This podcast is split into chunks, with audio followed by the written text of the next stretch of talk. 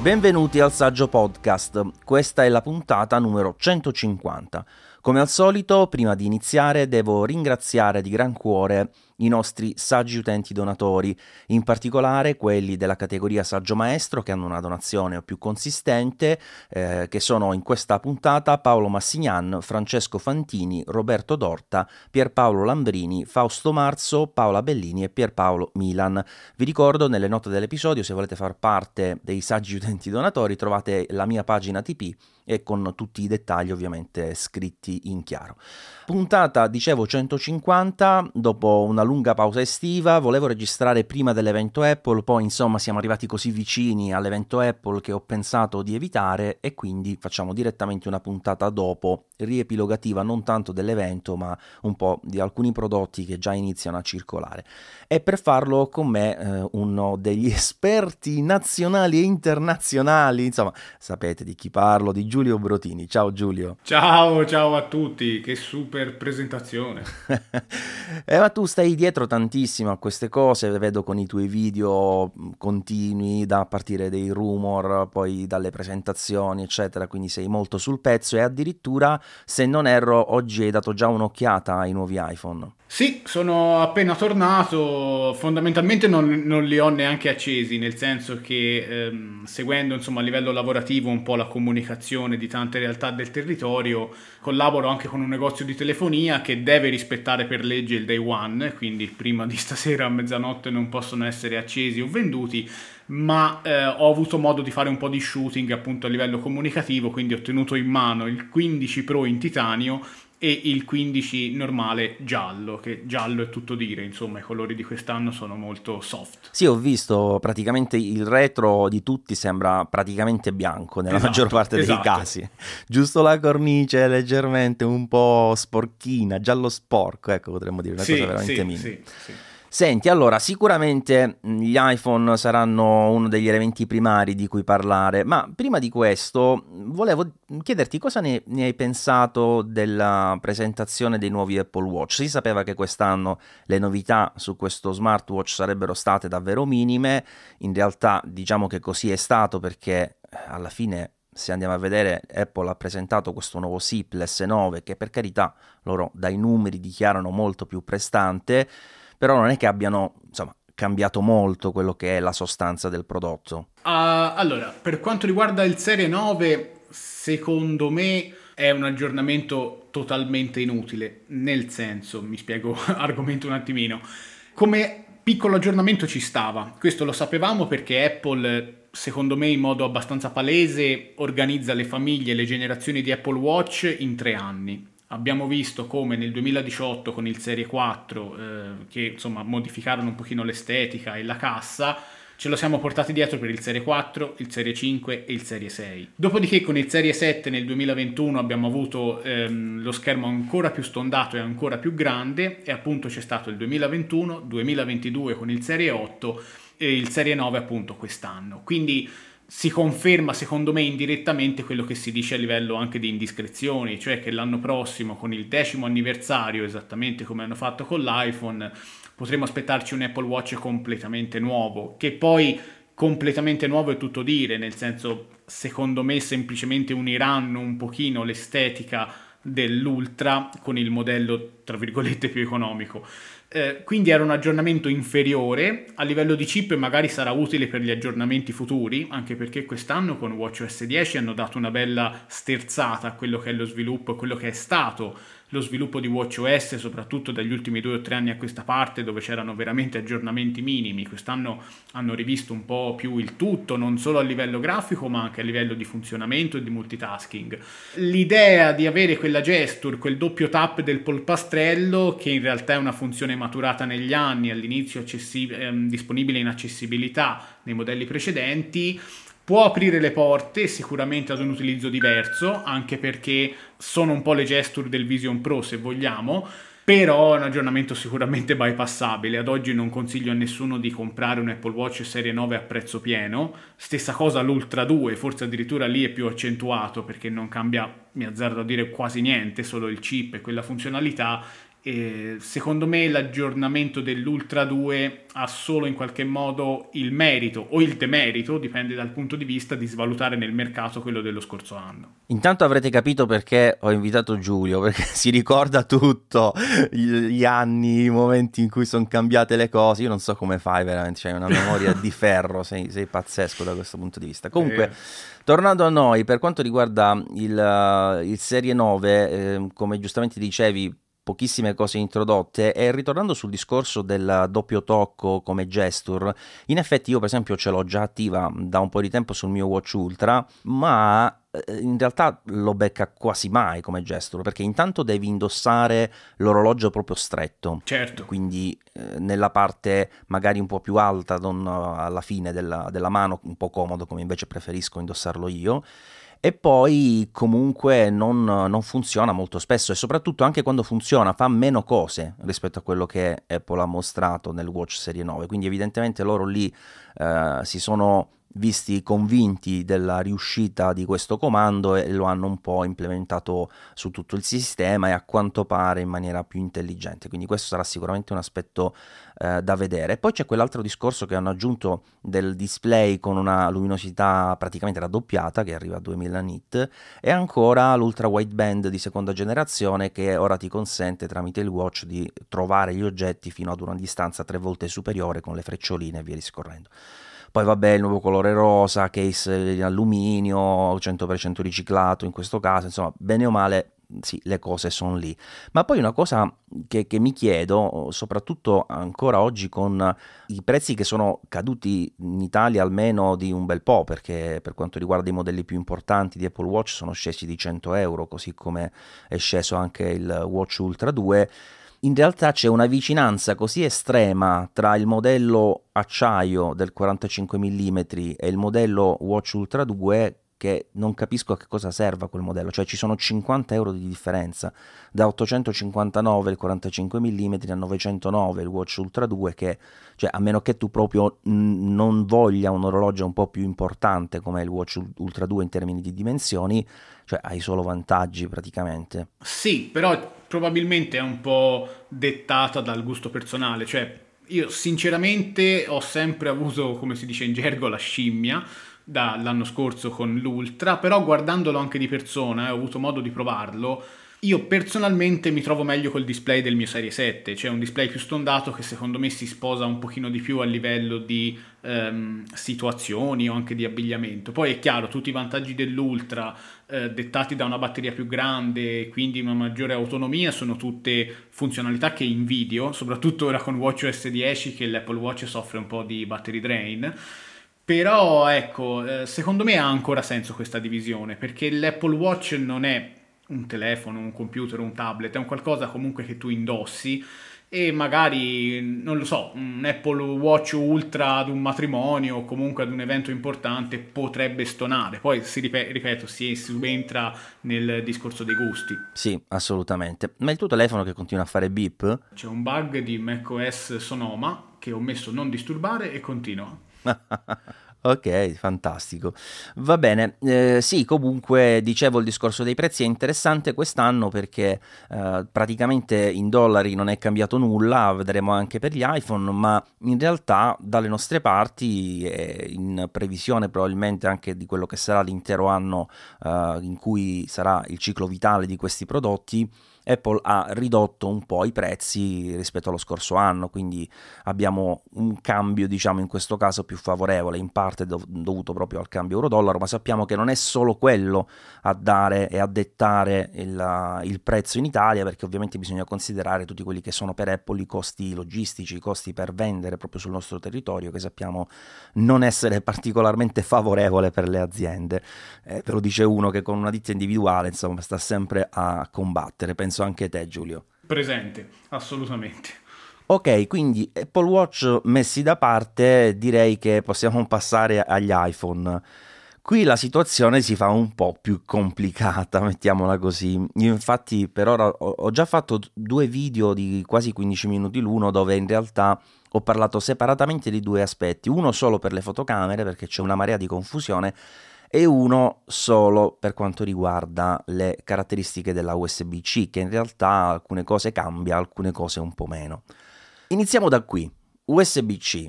Intanto una riflessione personale. Apple è arrivata al limite con quelli che erano gli obblighi di legge, almeno per la comunità europea, nell'adottare la U S B C, ma io sospetto che l'avrebbero fatto comunque in questo momento, perché se andate a guardare i precedenti cicli che ci sono stati per le connessioni Apple, che ogni tanto cambiano per migliorare le tecnologie, noi abbiamo avuto il dock trenta pin praticamente per dieci undici anni, Lightning dieci undici anni scadevano ora, quindi ho avuto questa impressione, non so tu, cioè che Apple comunque l'avrebbe cambiata, l'avrebbe messa la U S B C in questa versione. Sì, assolutamente sì, anzi mi azzardo a dire che secondo me avrebbero voluto farlo lo scorso anno, eh, prima di tutto perché lo stessa Apple, Philip Schiller, alla presentazione dell'iPhone dodici, con, che fu il primo iPhone appunto con il...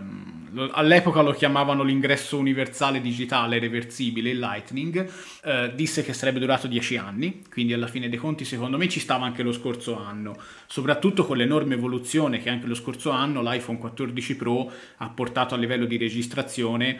L'idea insomma di scambiare dati anche a livello semiprofessionale con un Lightning era abbastanza, ed è tuttora abbastanza, da suicidio.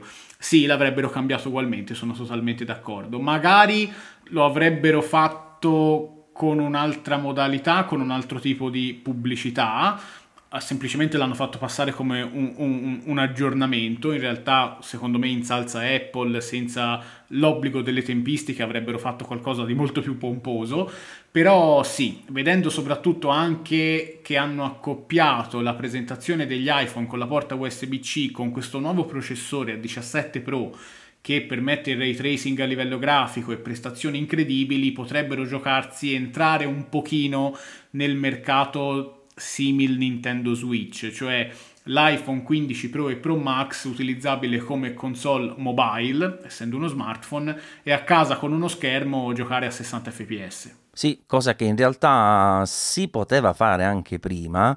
Sicuramente con la U S B ci sarà tutto più comodo anche in termini di adattatori, ma va detto tra le altre cose che, e questo sicuramente tu ricorderai anche quando, la Lightning in teoria comunque poteva supportare l'U S B tre. È stata Apple negli smartphone a non metterla, però mi pare che ci fu un iPad, un modello Pro, che aveva la Lightning U S B tre. La, L'iPad Pro duemiladiciassette, sì. Eh, vedi, vedi che io con te caro sul sicuro, perché anche se io ho un ricordo vago, tu mi dai l'esatto momento storico. E quindi U S B C che sicuramente farà tante cose, purtroppo ci possiamo dimenticare una cosa tipo desktop, che sarebbe stata una grandi... Cioè tu pensa con le prestazioni della diciassette Pro che sarebbe stato avere la possibilità di gestire una, un desktop, una scrivania un po' in stile iPad, cioè sarebbe stata una roba pazzesca. Io credo sinceramente che questa cosa qui avverrà, e avverrà in concomitanza di due cose. Prima di tutto quest'anno abbiamo visto di come, ok, l'iPhone eh, quindici Pro Max per l'appunto si chiama Pro Max, ma si sta sempre più differenziando rispetto al modello Pro, non solo eh, sul discorso fotocamere, ma anche quest'anno sul discorso dello spazio. Secondo me non è una mossa messa a caso, eh, fatta a caso, di far partire il modello più grande da il doppio di memoria rispetto al modello più piccolo, e poi secondo me ci rientrerà molto i, ci rientreranno molto i prossimi due o tre anni, quando Apple smetterà a livello di eh, piattaforma a supportare Intel. Io credo che vedremo un iPhone Pro Max che diventerà questo famoso Ultra, che avrà delle funzioni in più, e le funzioni in più saranno quelle di ecosistema. E quindi io credo che prima o poi vedremo qualcosa eh, simile a Stage Manager, o magari anche migliore, e al contempo far evolvere quello che è iPad. Io avevo queste speranze quando ancora non mi cresceva la barba, ma purtroppo purtroppo non è cambiato assolutamente nulla, e io ho perso i capelli, quindi okay. E senti, e per quanto riguarda il, il Pro Max però io ho avuto un'altra impressione, cioè che siano partiti da duecentocinquantasei giga byte, perché nella versione da centoventotto, e quindi con il suo relativo prezzo, non sarebbero riusciti ad annegare, diciamo così, i costi aggiuntivi dovuti dalla nuova lente cinque x, eh, cosa che in realtà magari col duecentocinquantasei, avendo più margine di guadagno, sono riusciti a fare. Questa è stata la mia impressione, anche se magari può essere invece eh, come, come la dicevi tu. E quindi abbiamo in generale questa Dynamic Island che arriva dappertutto, eh, quindi anche sui modelli base. Abbiamo ovviamente delle modifiche per quanto riguarda questo action button. Come lo vedi tu questo action button? Io la vedo come la nuova isola dinamica, cioè secondo me Apple da una parte crea i modelli pro per una questione di mercato, per utenti più professionali, per utenti che cercano comunque sempre la novità, dall'altra è un'occasione anche per sperimentare delle tecnologie, l'abbiamo visto nel duemilaventidue con l'isola dinamica, che poi appunto arriva quest'anno anche nei modelli base, più tranquilli se vogliamo, però a livello software sarà in qualche modo ottimizzata, premiata e fatta crescere con il nuovo sistema operativo del duemilaventiquattro, proprio perché la base installata è maggiore avendo gli iPhone quindici nel mercato, un po' come Stage Manager su iPadOS, ce lo aspettavamo tutti un qualcosa nel duemilaventuno, a seguito della presentazione del primo iPad Pro M uno, in realtà le novità sono cominciate ad arrivare l'anno successivo, quando anche l'iPad Air, quindi il segmento di mezzo, che è un po' paragonabile all'iPhone quindici e quindici Plus, aveva comunque il nuovo processore. E quindi questo pulsante azione, che al di fuori dell'enorme mondo, un mondo a parte, un universo a parte dei comandi di Siri, a livello di sistema operativo comunque ha delle interazioni finite, utili per carità, però comunque secondo me abbastanza abbozzate, ma non è una critica, ci sta essendo una novità. Quando l'anno prossimo molto probabilmente questa funzionalità qui, questo pulsante arriverà anche negli iPhone sedici, è incredibile pensare che domani arriveranno i quindici e parliamo del sedici, secondo me a livello software e di conseguenza con iOS diciannove se non sbaglio, sarà sicuramente più accentuata il discorso della novità. Io sinceramente dal futuro software di Apple nel brevissimo periodo mi aspetto il, prima di tutto l'adeguamento all'Unione Europea con gli store di terze parti, e qui ci vorrebbero tre puntate del podcast per approfondire, e poi mi aspetto le novità di Siri e la maggiore integrazione, sembra un controsenso, con l'hardware, quindi isola dinamica, miglioramenti dell'isola dinamica, eh, nuove funzioni e anche questo pulsante azione quando appunto sarà disponibile un po' in tutti i modelli. E sinceramente io mi aspetto per quanto riguarda l'iPad, gli iPad Pro M tre, me li aspetto in una prossima primavera con tantissime novità, prese proprio dall'iPhone, come il MagSafe, se ne parlava ormai, se ne parla ormai da diversi mesi, l'isola dinamica eh, e il pulsante azione. Sinceramente mi aspetto questo tipo di funzionalità. Io penso che questo pulsante, rispetto a come diciamo potevano farlo, hanno realizzato in parte un ottimo lavoro, in parte invece un lavoro un po' mediocre. Cioè, quando io ho sentito per la prima volta il rumor sulla possibile sparizione di questo switch e l'arrivo del pulsante azione, avevo anche registrato un video dicendo ma no, insomma, per carità, quello è l'unica cosa che funziona benissimo eh, dell'iPhone, che mi piace molto, la uso, quindi mi dispiacerebbe. Però aggiunsi, nel caso in cui si inserisse un feedback aptico molto semplice da individuare in quando, nel momento in cui sei in silenzioso e non silenzioso, e al tempo stesso una notifica nella Dynamic Island, la cosa sarebbe ovviamente mh, comunque utile, non cambierebbe un granché. E in effetti hanno fatto questo, cioè hanno fatto da questo punto di vista un ottimo lavoro, perché eh, si nota chiaramente quando attivi l'una o l'altra modalità, anche se ce l'hai in tasca, quindi cosa che si può fare attualmente con gli iPhone, e allo stesso tempo lo puoi vedere chiaramente tramite la Dynamic Island, che quindi anzi ti aggiunge un qualcosa in più, perché attualmente la visione reale dello stato è molto più complessa se vogliamo, perché devi proprio vedere eh, il selettore con la parte rossa o meno, e alcune volte anche incassato a seconda delle cover che utilizzi. Quindi da questo punto di vista ottimo lavoro, però fisicamente non mi piace che abbiano fatto questo tasto esattamente come gli altri, cioè io mi aspettavo un tasto più simile a quello dell'Apple Watch, non tanto per il colore, ma per il fatto che tu potessi distinguerlo dal punto di vista del tatto. Invece è semplicemente come gli altri, giusto un pochino più piccolo, però quando ci metti il dito sopra non so quanto questa cosa si noterà, e quindi visto che hai vicino i tasti volume, boh, che ne pensi? Sono totalmente d'accordo, credo che sotto questo versante qui sia semplicemente un periodo di transizione, e secondo me diventerà, quando il Pro Max diventerà Ultra e quindi in qualche modo giocheranno anche molto di più sulla resistenza, questo tasto qui o avrà un'altra dimensione o un'altra forma, sono totalmente d'accordo. Comunque, parlando di iPhone quindici e quindici Plus, hanno cambiato che cosa? Parlando veramente di cose essenziali. Abbiamo detto non c'è il notch, si passa alla Dynamic Island, c'è lo schermo che adesso migliora in luminosità, questo Super Retina X D R arriva a milleseicento nit con picchi di duemila all'aperto, abbiamo vabbè, le stesse diagonali, il bordo adesso è sempre squadrato ma la parte di congiunzione è proprio leggermente curva per renderlo un po' più comodo in mano e credo anche meno soggetto a scalfiture. Tra le altre cose la colorazione adesso è integrata nel materiale, quindi eh, soprattutto il vetro posteriore dovrebbe essere veramente difficile da eh, graffiare o comunque da farci vedere il, il graffio in maniera, in maniera chiara. E poi c'è ovviamente il chip che era l'anno scorso dei quattordici Pro, quindi la, la sedici Bionic, l'ultra wideband di seconda generazione come vi ho già detto per il precedente, eh, Apple Watch, quindi quello con tre volte la distanza diciamo che riesce a percepire. Il eh, cavo è, è intrecciato con il connettore U S B C e infine per le camere la ultra wide non cambia e quindi non abbiamo la macro ancora una volta nei modelli base. E la camera principale cambia perché diventa una quad pixel da quarantotto megapixel con il Photonic Engine che ci fa comunque scattare foto da ventiquattro megapixel, non più dodici come erano in passato, e lo zoom due per che però utilizza solo una parte del centrale del sensore da quarantotto megapixel che corrisponde proprio a dodici megapixel, quindi fa foto un pochino più piccole ma con un ingrandimento due per effettivo eh, rispetto alla focale primaria che è da ventisei millimetri, quindi si arriva a cinquantadue millimetri. Insomma, tutte queste cose per dire che in effetti la fotocamera principale sembra essere sulla carta quella che era dell'anno scorso della, dei modelli quattordici Pro, ma non è così perché il sensore è un po' più piccolo ed è anche un po' più luminoso l'obiettivo, quindi ci sono delle piccole differenze, però sarà comunque una fotocamera sicuramente di, di ottima qualità.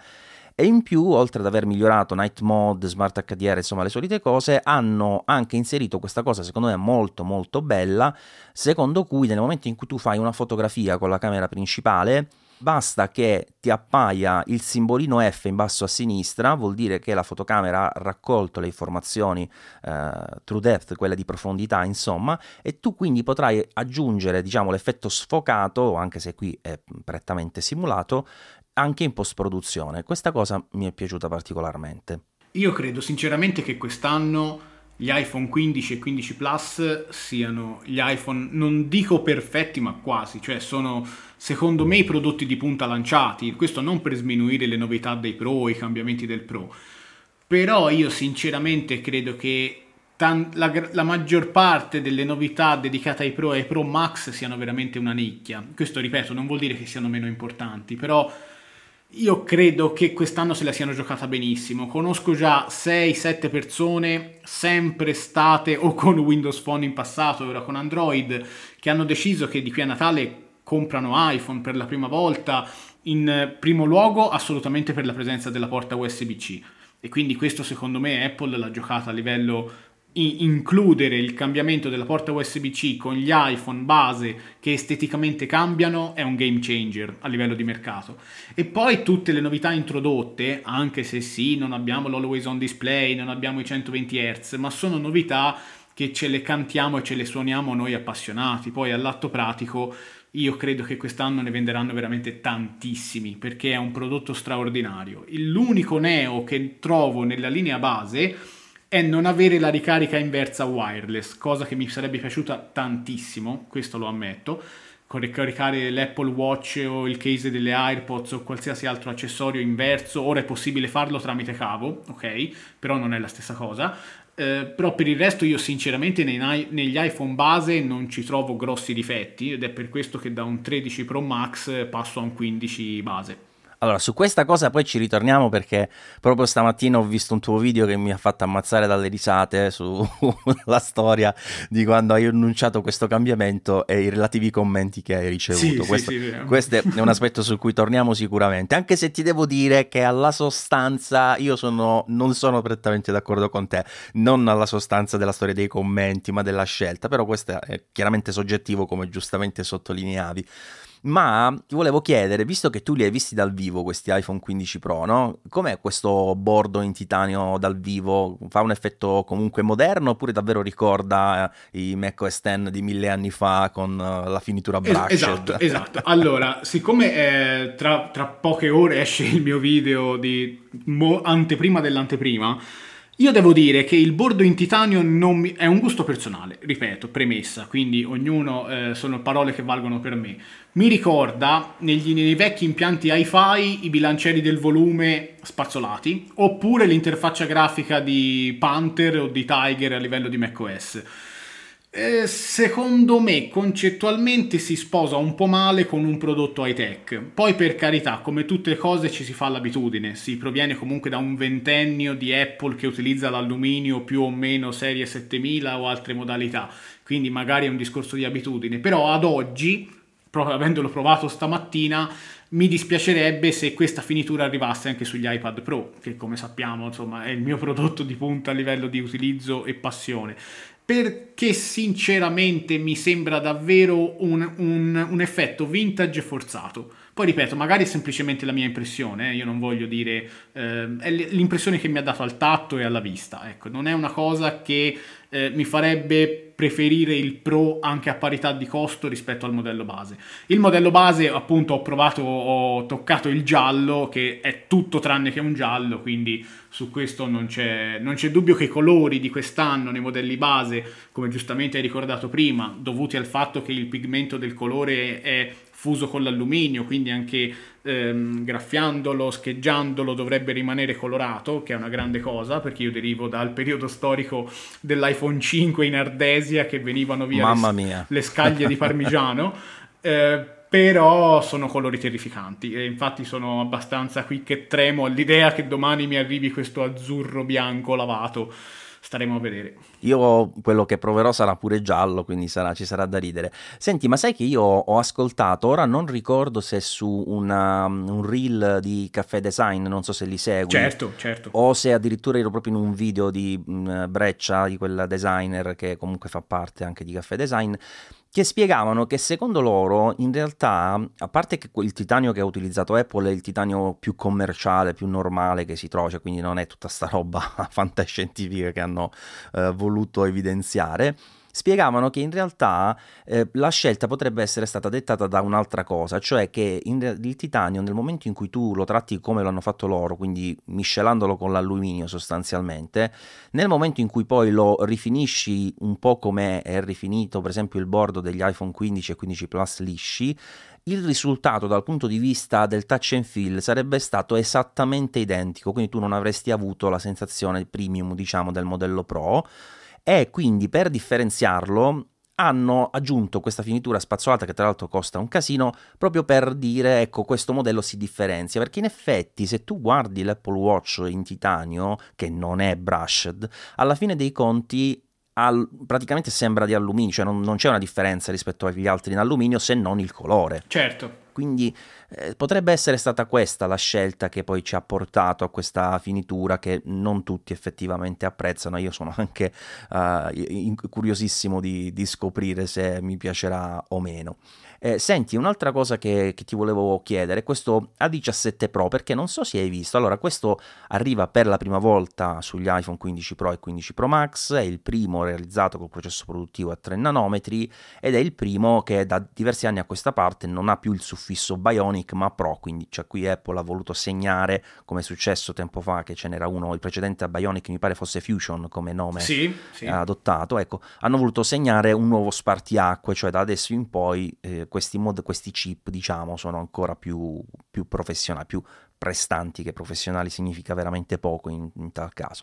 E quindi mi chiedevo, mi chiedevo, adesso che abbiamo questo chip, come andrà la qualità, diciamo, del risultato in termini di eh, risposta termica, risposta ai consumi, eccetera. E ho trovato su Twitter una, un test di questo chip che dimostra come effettivamente consumi un casino, cioè una cosa che non ha senso, perché tu sai, quando scendi di processo produttivo a parità di tecnologia dovresti avere un consumo inferiore, no? Certo. Invece qui non so se perché a, abbiano esagerato con i transistor utilizzati, perché infatti ce n'è un numero veramente imbarazzante, diciannove miliardi.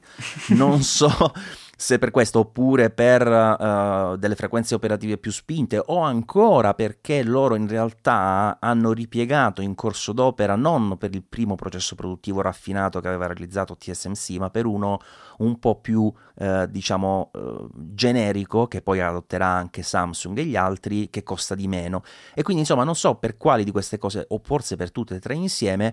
C'è questo grafico che poi ti linkerò, così gli dai un'occhiata, lo farò vedere anche ai nostri ascoltatori nelle note dell'episodio, che dimostra come di colpo con la diciassette Pro Apple abbia perso il suo primato dal punto di vista del rapporto dei, dei consumi. Insomma, io credo che questo dipenda da un cambio di rotta, o meglio cambio di filosofia. Cioè, io sono sincero, come non l'ho mai nascosto nei, nei miei contenuti, nei miei video, io mi sarei aspettato prima o poi l'arrivo della serie M sugli iPhone Pro. Cosa che non è da escludere, perché potremmo aspettarci in futuro, appunto, ripeto, questo fantomatico Ultra, magari con il futuro M tre, M quattro, perché a livello di processo costruttivo tre nanometri, poi arriveremo a due nanometri, quindi forse potrebbe anche starci. Secondo me non è un caso che abbiano fatto la diciassette Pro, anche perché se, vedendo l'equilibrio che creano negli anni tra i modelli base e i modelli Pro, l'anno prossimo potremmo avere, seguendo il ragionamento degli ultimi due anni, l'iPhone sedici base con dentro la diciassette Pro, e non credo che questo avverrà. Cioè, scusami, scusami, ti devo un attimo interrompere. Quindi secondo te gli iPhone sedici non avranno la diciassette Pro? Secondo me avranno la diciassette Bionic. Eh, questo è una, un ottimo ragionamento, perché pure io ci pensavo a questa cosa, perché poi avrebbe poco senso il un concetto di Pro. Esatto. Con, eh, cioè secondo me è probabile che d'oggi in poi loro utilizzeranno la dicitura Pro solo per i modelli Pro e gli altri modelli resteranno lisci, facendo un po' il mix di tecnologie come fanno Intel e A M D, che spesso cambiano generazione eh, ma utilizzano chip vecchi. Esatto, non so se esatto, segui questa esattamente, cosa. Esattamente, esattamente. E secondo me loro hanno, dato un, hanno fatto un cambiamento importante con questo evento, perché è stato il primo evento, ripeto, pop interessato al gaming. Questo è un aspetto fondamentale. Secondo me la diciassette Pro sugli iPhone Pro, e di conseguenza poi gli aggiornamenti futuri a diciotto Pro e via dicendo, serviranno per trasformare un prodotto Apple che già esiste e per le poche cose che fa è molto apprezzato, ovvero l'Apple tivù. Secondo me l'idea di eh, sponsorizzare, di presentare questa bomba di processore sull'aspetto grafico principalmente, come il ray tracing, effetti particellari, t- capace di supportare titoli di tripla A, secondo me non è altro che un'anteprima per dire l'Apple tivù in qualche modo cambierà, o magari ne arriverà una variante Pro, che a loro piace molto utilizzare questo, e Apple potrebbe entrare tranquillamente nel mondo delle console, non nelle console classiche come abbiamo conosciuto vent'anni fa, ma appunto potenziare, lo dicevamo nel podcast prima della W W D C di quest'anno, potenziare Apple Arcade, avere un hardware più potente a televisione, la funzionalità mobile con i futuri iPad e con gli iPhone quindici Pro, e avere insomma un porto, un dock, parafrasando Jobs, per la piattaforma di giochi. Ed è la prima volta che questo succede. Guarda caso quest'anno su macOS Sonoma ci sono le librerie con la game mod per avere i porting da Steam. Insomma, si sta muovendo una parte di mondo, una parte di utenza che fino semplicemente, non dico tanto dieci anni fa, ma anche nei primi periodi di Apple Silicon era valutabile, ma era teorica. Ora comincia ad essere pratica, e secondo me fondamentalmente il futuro è quello lì. Ascolta, ma secondo te cosa, diciamo, converrebbe ad Apple allo stato attuale? Perché fare una Apple tivù dedicata al gaming quando hanno già tutti questi iPhone in commercio e con un semplice adattatore H D M I il supporto che c'è, c'è già alla, ai joypad di terze parti? Potrebbero già usare quelli come delle piccole console che vanno sia in mobile che anche appunto in modalità desktop. Perché sono d'accordo con te, ma non dobbiamo scordarci il Vision Pro. Il Vision Pro è stato sponsorizzato, e cosa che ne rivedremo sicuramente altri di contenuti, negli ambienti chiusi, come case e uffici. Quindi l'idea che una futura Apple tivù Pro, o come diavolo si chiamerà, interfacciandosi con il Vision Pro, potrebbe aprire degli scenari interessanti a livello di intrattenimento casalingo o industriale, secondo me è un po' l'utenza del futuro. Che poi il casual gamer possa collegare l'iPhone ad uno schermo grazie all'U S B C tre eh, o in futuro Thunderbolt, non c'è dubbio, e quello è il casual gamer, cioè potrebbe essere secondo me il parallelo dell'utenza della Nintendo Switch. L'utenza invece del gaming da P C o da console tradizionale, secondo me, accoppiato al Vision Pro e ad un Apple T V che fa in qualche modo da hub molto potente, potrebbe essere interessantissimo. Lì sai cosa vedo difficile?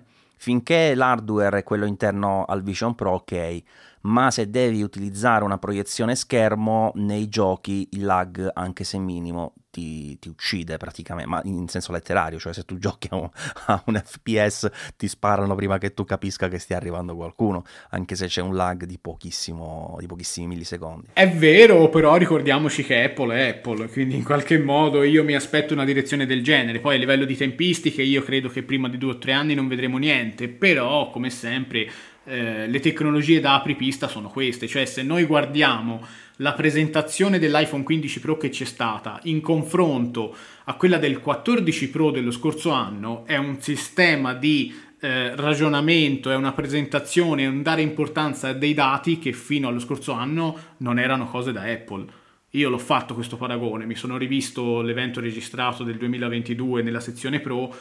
Vi ripeto, confrontata a quella del quindici si pongono in tutt'altro modo, eh? Questo è assolutamente palese. Senti una cosa che mi è venuta in mente in questo momento parlando del Vision Pro, facciamo una piccolissima parentesi. Hai visto che sono usciti i nuovi AirPods Pro con il case MagSafe di ricarica con porta U S B C, no? Sì. E nel mh, comunicato stampa ufficiale è scritto che questi supportano l'audio lossless solo se abbinati al Vision Pro. Ora, questa cosa mi ha lasciato un po' perplesso perché all'inizio pensavo, beh, ci avranno messo una diversa tecnologia che non hanno messo negli iPhone, però poi ho pensato, gli iPhone sono usciti adesso, perché non metterci già questa tecnologia che supporta l'audio lossless con eh, questi auricolari? E allora ho pensato un'altra cosa, e su questo volevo, secondo te, un parere, diciamo. Non è possibile che eh, la maggiore vicinanza degli auricolari con il Vision Pro, perché ovviamente se tu ce le hai nelle orecchie e il Vision Pro ce le hai su, sugli occhi, sono praticamente attaccati, eh, possa portare Apple a utilizzare una tecnologia nativa sua, personale, specifica, solo ed esclusivamente per questo prodotto, cioè proprio il fatto di dire sono vicini, allora posso permettermi di utilizzare una tecnologia differente. Sì, secondo me assolutamente sì, secondo me noi... per volontà di Apple conosciamo a livello hardware il trenta per cento di quello che è il visore, di quello che sarà. Eh, sono totalmente d'accordo, io credo che ci sia molto di più, un po' come fecero, se vogliamo, anche con la prima presentazione degli Apple Watch nel duemilaquattordici ehm, con gli iPhone sei, e poi ne rifecero un'altra a marzo del duemilaquindici insieme al primo MacBook da dodici pollici, dove riparlarono di tutti i sensori in maniera più approfondita, non c'è dubbio. Senti, tornando un attimo agli iPhone, per quanto riguarda le camere abbiamo visto, perché i modelli Pro in pratica hanno le stesse camere dell'anno scorso, anche se con il nuovo Photonic Engine aggiornato eh, le foto non saranno più a dodici megapixel ma si potranno fare anche a ventiquattro megapixel, mi riferisco a quelle in JPEG ed A I F, mentre se scatti in eh, Pro RAW si potranno sempre ottenere i quarantotto megapixel. Però c'è il quindici Pro Max che ha questa nuova cinque per con il centoventi millimetri. Ora non scendo nei dettagli perché ho fatto un video dedicato all'argomento che trovate linkato nelle note di questo episodio, che mi sono visto tutto. E quello è interessante perché io avevo dato per scontato alcune cose, essendo fotografo e abbastanza tecnico, che però poi mi sono accorto, perché un utente mi ha mandato un link su Twitter abbastanza stupito di questa cosa che aveva già citato qualcuno, che non era effettivamente così ovvio per molti altri utenti, cioè che nel momento in cui tu prendi il Pro Max e hai la fotocamera cinque per, se magari preferisci scattare a tre per, il tre per lo ottieni partendo dalla fotocamera quella wide, quella da ventiquattro millimetri, e quindi devi ottenerle con uno zoom digitale. E ovviamente la qualità del tre per non sarà pari a quella del tre per ottico che hai nella uh, fotocamera del, tredici, del quindici Pro, scusa. Allo stesso modo questo vale per tutte le focali che sono precedenti al centoventi millimetri, cioè dal tre per che è il settantasette millimetri fino al centodiciannove millimetri l'iPhone utilizzerà delle interpolazioni e degli ingrandimenti digitali a partire dalla fotocamera base. Esatto. Quindi la qualità sarà ovviamente inferiore. Sì, assolutamente, questo è anche, se vogliamo, un po' il controsenso de- de- della crescita tecnologica, nel senso che secondo me, ripeto, quest'anno il Pro Max, eh, essendo in realtà poi così differente rispetto al Pro, va a dettare dei nuovi standard anche a livello fotografico, non c'è dubbio, che però per questo periodo di transizione, ripeto, secondo me avrà sempre più senso chiamare il modello più grande Ultra, perché ha delle funzioni sempre più esclusive, memoria e fotocamera, fa sì che, ripeto, sì, una foto scattata in tre per rispetto anche al tredici Pro che aveva il, lo zoom nativo sarà peggiore. Interessante comunque, perché in effetti non pone di fronte ad una scelta scontata, cioè se io voglio fare le foto, perché alcuni mi hanno detto eh, però è ingiusto che solo il Pro Max abbia il cinque per, però in realtà è anche ingiusto che il Pro Max non abbia la tre per, non so se mi spiego, cioè, nel senso che magari ci sono degli utenti che vorrebbero lo schermo grande e la fotocamera tre per non la possono avere. Ti faranno il modello Ultra con quattro fotocamere di cui una dedicata al tre per a duemila dollari, vedremo. si creano si creano creano il, problem- il problema per vendere la soluzione. Molto molto logico. Senti, allora arriviamo al dunque, dai. Tu quest'anno, dopo un paio di anni di utilizzo del tredici Pro Max, che comunque hai riscontrato essere troppo grande, mi pare di capire. Più che altro è il peso, cioè è anche grande sì, ma è proprio il peso. Lavorando molto con l'iPad, a livello lavorativo ho sempre l'iPad con me, mh, mi sono reso conto che il modello Pro Max, e mi ha dato tantissime soddisfazioni, perché la serie tredici è stata una serie stupenda, fantastica in ogni, tutti e quattro i modelli, quando c'era ancora il mini, però mi sono reso conto che ho bisogno di un iPhone più comodo e quindi sono passato al quindici base. Ah, scusa, a proposito del peso, questi venti grammi in meno si sentono davvero? Allora, eh, ho tenuto in mano il quindici Pro e non avendo mai avuto né un quattordici Pro né un tredici Pro, ma avendo appunto il Pro Max, giudico male.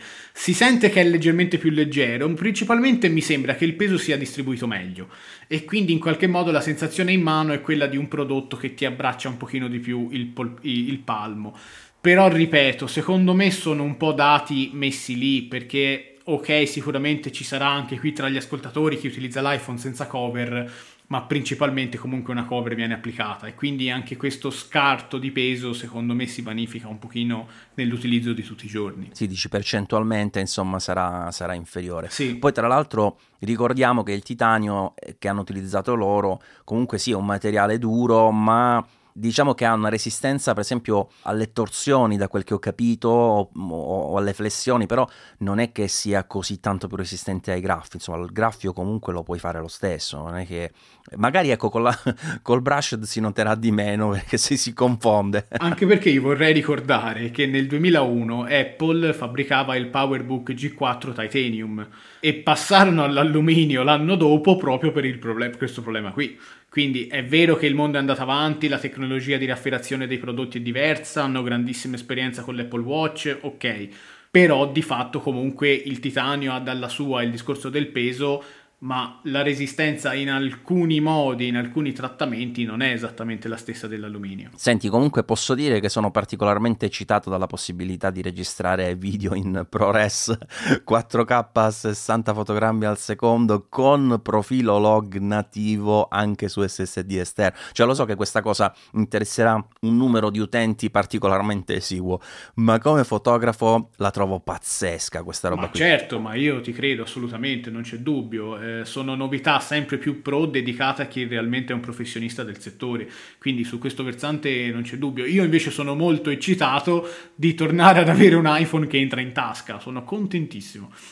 Senti, ecco, ti dicevo, torniamo a questa storia dell'iPhone quindici. Allora, intanto veramente assurda la gente che commenta in maniera così volgare, con offese personali in base a quello che tu scegli di acquistare, cioè questa è una roba che veramente solo su internet si può verificare. È un periodo storico meraviglioso questo. Ma quanti a, ma te scrivono anche nei commenti, per esempio se tu parli di un prodotto, no? Quando ancora non, non è in commercio, eh, però ne parli perché magari ci sono delle specifiche interessanti che vengono fuori, eccetera, a me scrivono, ma che ti parli se ancora non l'hai provato? Ma dico, ma se ancora nessuno l'ha provato, vabbè, stendiamo un velo no, pietoso. Vabbè, diciamo che il mio, il mio canale è abbastanza incentrato anche sui rumor, quindi su questo magari ho meno problemi. problemi. A quanto pare ci sono persone che eh, si svegliano la mattina. Io ho ricevuto un'email, senza ripetere il titolo dell'oggetto, ho ricevuto un'email tipo alle nove e dieci del mattino, quindi io mi immagino chi si è alzato, ha fatto colazione e ha detto ora impiego cinque minuti della mia vita per offendere lui via mail perché ha comprato un nuovo telefono che non è quello che avrei comprato io. È, è fantastico, è fantastico. No, questa è follia pura, veramente. Comunque io, per sintetizzare all'estremo qual è il mio punto di vista, te lo faccio con un esempio. Cioè, se a me chiedono quale iPhone acquistare in questo momento, persone che, che ne so, persona un po' più grande, eh, oppure un giovane che però non è particolarmente interessato alla tecnologia, eccetera, io direi iPhone quindici, senza passare dal via, proprio direttamente. Certo, certo. Se me lo chiede una persona un po' più attenta ai dettagli, una che insomma perde anche il tempo a guardarsi le recensioni, a scoprire cosa è meglio, cosa è peggio, anche se in alcuni casi non avrà nessun impatto sulla sua vita con il telefono, ma magari è attenta a queste cose anche per una propria abitudine, una propria passione, eccetera, io il pensiero al quattordici Pro lo farei.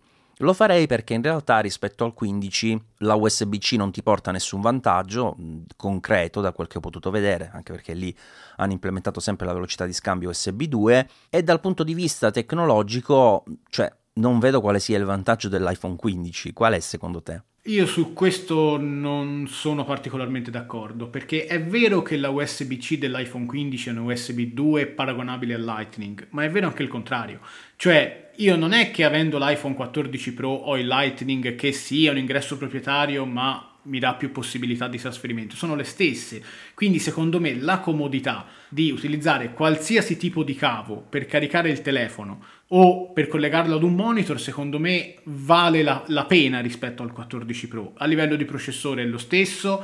A livello di fotocamere no, è vero, per carità, il LiDAR è vero, i centoventi hertz. Rimaniamo un attimo sui cavi, perché in realtà questa cosa ha pure una doppia faccia, cioè ok, se è il tuo primo iPhone va bene, ma se tu hai già in casa dieci cavi sparsi, due in macchina, un, un adattatore, un dongle, una roba che hai comprato con Lightning, cioè alla fine tutta sta roba la rendi inutile e ti devi ricomprare tutto da capo con U S B-C. Sì, è vero, però è un po' come ci fu il passaggio dalla Firewire alla U S B due, nel senso, è vero, è un cambio che viene fatto ogni quindici venti anni e fondamentalmente rimane, però una volta fatto il cambio io...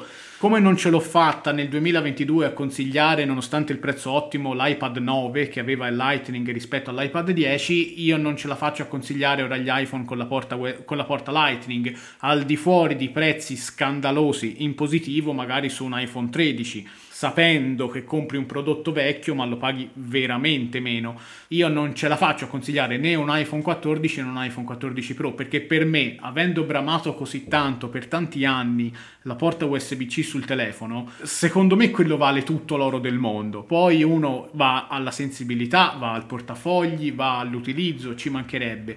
Però sinceramente non ci riesco, cioè secondo me la generazione dei quattordici e dei quattordici Pro è stata una generazione veramente veramente transitoria.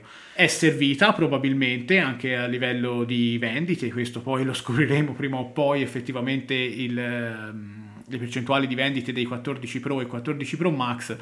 Però io ad oggi, con degli iPhone quindici così completi e così convenienti per il novantacinque per cento della popolazione, considerato che costano cento euro meno, considerato che sicuramente sotto Natale li troveremo ancora a meno, io non, non ce la faccio a consigliare i prodotti dell'anno scorso. Capisco, no, no, il ragionamento lo capisco assolutamente. È che ci sono, come ti dicevo, tante persone che in realtà, a differenza di noi che ci facciamo tante pippe, che magari portiamo sempre lo smartphone, lo utilizziamo in tanti modi, eccetera, hanno il cavo originario, lo collegano all'alimentatore e, e finisce lì per tutta la vita del, del prodotto, insomma. E quando vanno in viaggio, certo, si portano quel cavo finché gli dura e fine. Cioè, molto spesso siamo noi che abbiamo una valutazione del, del mercato che è un po' forzata, un po' drogata da quelle che sono invece eh, le nostre percezioni, insomma. Per dirti, io i cavi degli iPhone non li ho mai dovuti aprire perché sono così pieno di cavi Lightning in giro che sono ancora intonsi nella loro confezione, di tutti i modelli che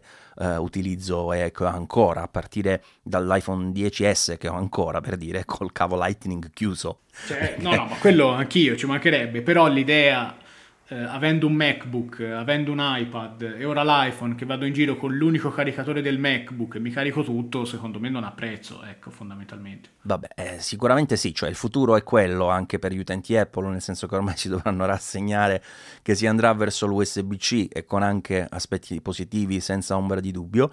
Però ecco, ti ripeto, l'iPhone quattordici Pro, per quanto sia stato di transizione, si può anche vedere come un modello di arrivo, di maturità, no? Perché dopo do- praticamente tre generazioni, eh, inclusa quella dodici, tredici e quattordici, in cui il design era sostanzialmente invariato, eh, in cui le caratteristiche tecniche sono migliorate, diciamo, di generazione in generazione, ma senza grandi rivoluzioni, però si è arrivati sicuramente ad un modello particolarmente maturo. E comunque, se vai a vedere, le differenze ci sono, cioè n- non soltanto per le fotocamere, anche lo schermo, che tu dici vabbè, ProMotion non mi serve, però io quando uso l'iPhone dodici, che ho ancora, io la differenza la vedo, tu no? No, io la differenza la vedo e li avrei voluti sul modello base, i centoventi hertz, su questo non c'è dubbio. Sarebbe, eh, sarebbe disonesto dire che non c'è un, non c'è un reale beneficio, senza ombra di dubbio. Dico che per il mio utilizzo, per cosa faccio io con lo smartphone, per come utilizzo lo smartphone, non è una determinante. Dico sem- sem- semplicemente che preferisco avere la U S B C, anche se due, perché poi all'atto pratico comunque io non carico il telefono con il cavo dal duemilasedici, avendo la ricarica magnetica, e feci l'impianto casalingo per avere la ricarica magnetica sull'iPhone sette, quando all'epoca non esisteva lo standard Q I nel mondo Apple. Preferisco l'accoppiata U S B C e isola dinamica rispetto ad un display migliore. Poi, ripeto, sono gusti, non necessariamente quello che per me è importante o non è importante lo, lo, lo è per tutti, ci mancherebbe. Vabbè, l'isola dinamica però c'è anche nel quattordici Pro. Sì, però secondo me la, comprare ad oggi un prodotto con uno standard di porta che è ancora diffuso e lo sarà ancora per anni, perché non è che da domani nessuno produce niente con il Lightning, ci mancherebbe, però comunque sai che fa parte di una generazione passata, e comunque il quattordici Pro, per quanto sia svalutato, senza dubbio, e lo sarà sempre di più, ha comunque un prezzo abbastanza importante. Io non, non, non, riesco, non riesco a trovarci un reale beneficio, ecco. Non... Quindi sinteticamente è la porta per te che ti spinge particolarmente sulla nuova generazione? Mi spinge la porta, mi spinge l'isola dinamica, le due fotocamere che sono sicuramente... Eh no, ma non ripetere l'isola dinamica, l'isola dinamica c'è pure, no, sul quattordici Pro. No, perché per me la validità dell'iPhone quindici è data da questi tre elementi: isola dinamica, porta U S B C e fotocamere da quarantotto megapixel, che non sono al pari del quattordici Pro, ok, ma sono sicuramente una grande evoluzione rispetto a quella del quattordici base. Questi sono i tre elementi che per me fanno sì che lo smartphone possa essere valido o meno. Poi, per carità, a me arriva domani, magari tempo venti giorni, mi pento assolutamente di questo e faccio il video scritto in maiuscolo: ho cambiato idea, oh mio Dio, cosa succederà? Però, diciamo, a livello teorico hai tre elementi che io aspettavo da anni su un, su un iPhone, e sinceramente sono contento così. Ripeto, a dover scegliere, eh, fai la, la special edition dell'iPhone quindici Brotini, inserisci centoventi hertz o la ricarica wireless inversa? Ricarica wireless inversa, ma sono io. Addirittura? Sì, assolutamente. Allora, assolutamente. Ti posso dare una brutta notizia? Sì. Secondo me, dal punto di vista tecnologico, Apple non la potrà mai mettere la ricarica wireless inversa. Lo sai perché? Per il MagSafe. Sono d'accordo con te. Perché il MagSafe ha praticamente la parte che si magnetizza, diciamo, a contatto con l'altra parte, e andrebbe completamente in conflitto con uh, la possibilità di attaccarci dietro qualsiasi altro robot sì, di, sì, di sì, ricarica. Sì, ci avevo pensato anch'io. Comunque, vedremo, vedremo cosa, cosa succederà. Magari troveranno una soluzione con un MagSafe due punto zero che riuscirà anche ad offrire la ricarica inversa. O magari faranno la ricarica inversa sullo schermo, parte frontale, dato che sponsorizzano tanto questo ceramic shield super resistente. Appoggiateci sopra le cuffie. Mm, non, no, non penso so. Che non si possa fare per il riscaldamento. Lo so, non, boh, qualcosa si inventeranno però, secondo me, perché comunque Apple è sempre andata nella direzione di sempre meno cavi. E ora siamo passati al cavo unico, e poi secondo me passeremo a sempre più eh, funzionalità di cavo free. Ma che poi, scusa, considerando quanto è ridotta l'autonomia degli iPhone e considerando che anche via cavo il massimo che riescono a offrire è quattro virgola cinque watt, che ti potrebbe dare come ricarica wireless inversa su, che ne so, gli AirPods. Cioè, secondo me veramente poca roba e in poche situazioni sarebbe utile. Come mai la ritieni una cosa addirittura più importante di promotion? Perché secondo me la, cioè, la comodità, io magari devo fare un viaggio oppure vado a fare una camminata, mi sono scordato di caricare le cuffie, le appoggio all'iPhone in mano dieci minuti e mi danno quel venti per cento di carica che mi consentono di utilizzarle un'ora. La butto lì, eh. Eh, secondo me sono queste le funzionalità che io richiedo in uno smartphone, dal momento che lo smartphone è inteso come il centro nevralgico della vita digitale di ognuno di noi, che ci colleghi un visore, che ci colleghi gli occhiali, un orologio, le cuffie, e quindi l'idea che possa distribuire energia secondo me avrebbe molto più senso, ripeto, di un display che, ripeto per l'ennesima volta, dato che ricevo mail minatorie, è sicuramente importante. Però io, cioè, se io ho l'iPhone dodici che avevo, lo utilizza mia moglie e spesso e volentieri mi capita o di aggiornarglielo o comunque insomma di utilizzarlo in casa. Ripeto, la vedo la differenza, ma secondo me non è così fondamentale nell'utilizzo di tutti i giorni. Poi è ovvio, se fossi un videogiocatore incallito, eh, se fossi un appassionato reale anche dal punto di vista tecnico, direi tutta la vita, non c'è dubbio, ma utilizzando lo smartphone veramente per i social, per il lavoro, qualche foto, qualche video, rispondere alle email, che sia a sessanta, a novanta o a centoventi, boh, non ci vedo tutta questa tutta questa differenza abissale, ecco. Ma esattamente come sugli iPad, eh. Io ho l'iPad Pro da dodici virgola nove pollici non per una questione di display, che lo adoro per carità, per un discorso di dimensioni. Cioè, se mi facessero un iPad Air o un iPad base della stessa dimensione, io probabilmente switcherei anche a quello, andando eh, in un downgrade significativo a livello di display. Però sinceramente, per come io utilizzo la tecnologia, non, non mi impatta assolutamente. Che è il motivo per cui Apple, diciamo, non si pone il problema di fare una versione base con lo schermo a sessanta hertz, però come te io continuo a ricevere commenti, tra l'altro che sembra che ce l'abbiano con me come se fosse colpa mia, ma non si può difendere Apple che fa uno smartphone da mille euro con uno schermo a sessanta hertz. Quante ne avrai ricevute di queste anche tu? Tantissime, ma tanto è l'iPhone che accontenta tutti non esiste, perché l'iPhone che accontenta tutti è, uno sma- è un iPhone che cambia diagonale di display a seconda di chi lo usa. È un iPhone che è gratis ed è un iPhone che la batteria dura otto giorni. E signori, non esisterà mai, cioè è tutto un compromesso. E con queste parole direi che ci possiamo avviare a conclusione di questa puntata. Non so se vuoi aggiungere qualche altra cosa, Giulio, qualche altro argomento che ti stuzzica. Sono... no, stuzzica è un parolone. Diciamo che sono piacevolmente sorpreso da iOS diciassette, che noto tantissimi si lamentano della, del drain della batteria, che io sinceramente... Eh, avendo passato tutto a iOS sedici, che dal mio punto di vista a livello di ottimizzazione soprattutto energetica è stata la versione peggiore di sempre, io non vedo iOS diciassette come un piccolo aggiornamento ma che va a sistemare tutto, e quindi io sono personalmente entusiasta di questa versione qui. A me sai che sta succedendo questo problema con l'iPhone quattordici Pro, ultimamente faccio fatica ad arrivare a sera, ma non sono riuscito a capire se sono io che lo sto impiegando di più, utilizzando di più, o se è lui che sta durando di meno. Però diciamo che io come te lo utilizzo, non so in realtà se come te, ma io lo utilizzo dalle prime beta iOS diciassette, e da quando lo utilizzo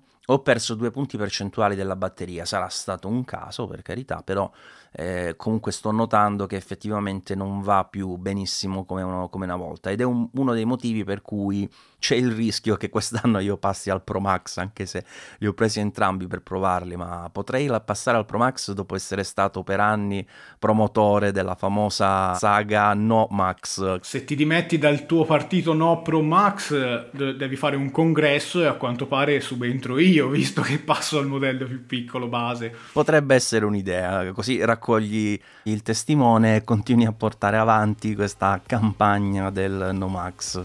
Vabbè Giulio, grazie per essere stato qui con me al Saggio Podcast, mi fa sempre piacere. Grazie a te e grazie a tutti. Ci sentiamo, a presto. Ciao. Ciao ciao.